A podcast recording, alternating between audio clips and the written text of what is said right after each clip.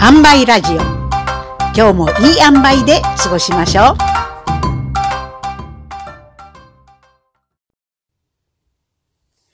こんにちは。加納塩梅です。今日の塩梅ラジオのテーマは舞台はトランポリンです。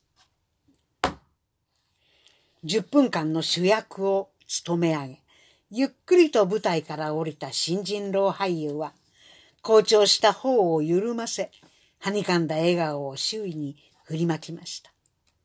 私が今日ここで得られた考えは皆さんと共にあったおかげです。ありがとう。そういう眼差しを一人一人に向け頭を下げていきました。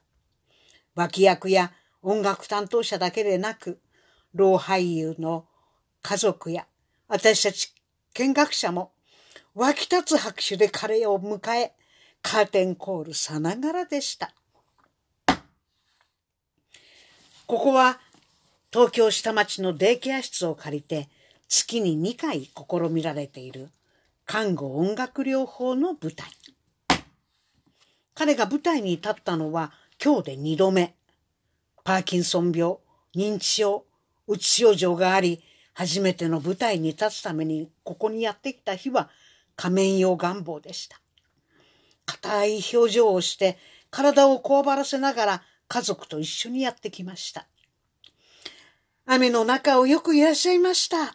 とスタッフが出迎えてくれ。主翼、手を洗ったり、足浴、足を洗ったり、温めたりしながら、ねぎらいの言葉をかけてくれるので、少しリラックスしてきました。ゆっくりとした語らいを添えながらのマッサージをされると少し顔が和らぎました。ピアノの曲が彼の呼吸に合わせるように奏でられ、その音はやがて、用意できましたか？さあ、舞台上がりましょうと合図するかのようにリズムのある曲に変わりました。一足一足、スタッフに手を引かれながら歩き出す。ピアノ演奏が彼に寄り添います。舞台は2メートル四方、高さ50センチのトランポリンの上。スタッフは黒子のように彼の後ろに立つ。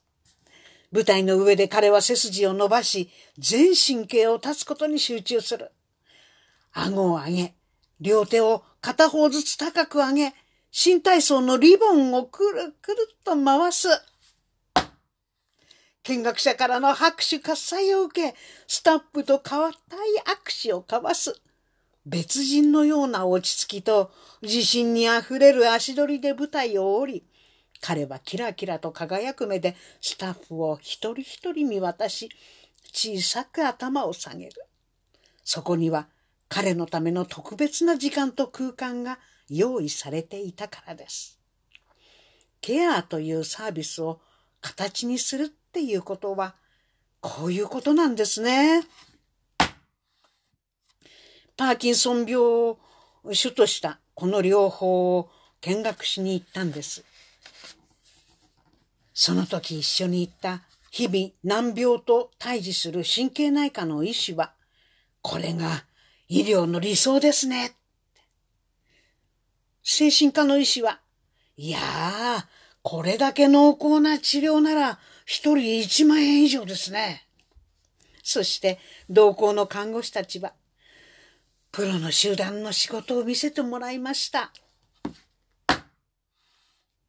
この上演を支えたスタッフは、眼差し、語り、動きのすべてを使い、一人一人の患者がいかに心地よい時空間で過ごせるか、神経と時間を注いでいました。いい舞台を見せさせてもらった。看護という仕事の本質は脇役のプロ。そしてこれほどの活力を引き出すことができる力を持っている。私の心も弾みました。本日のテーマは舞台はトランポリンでした。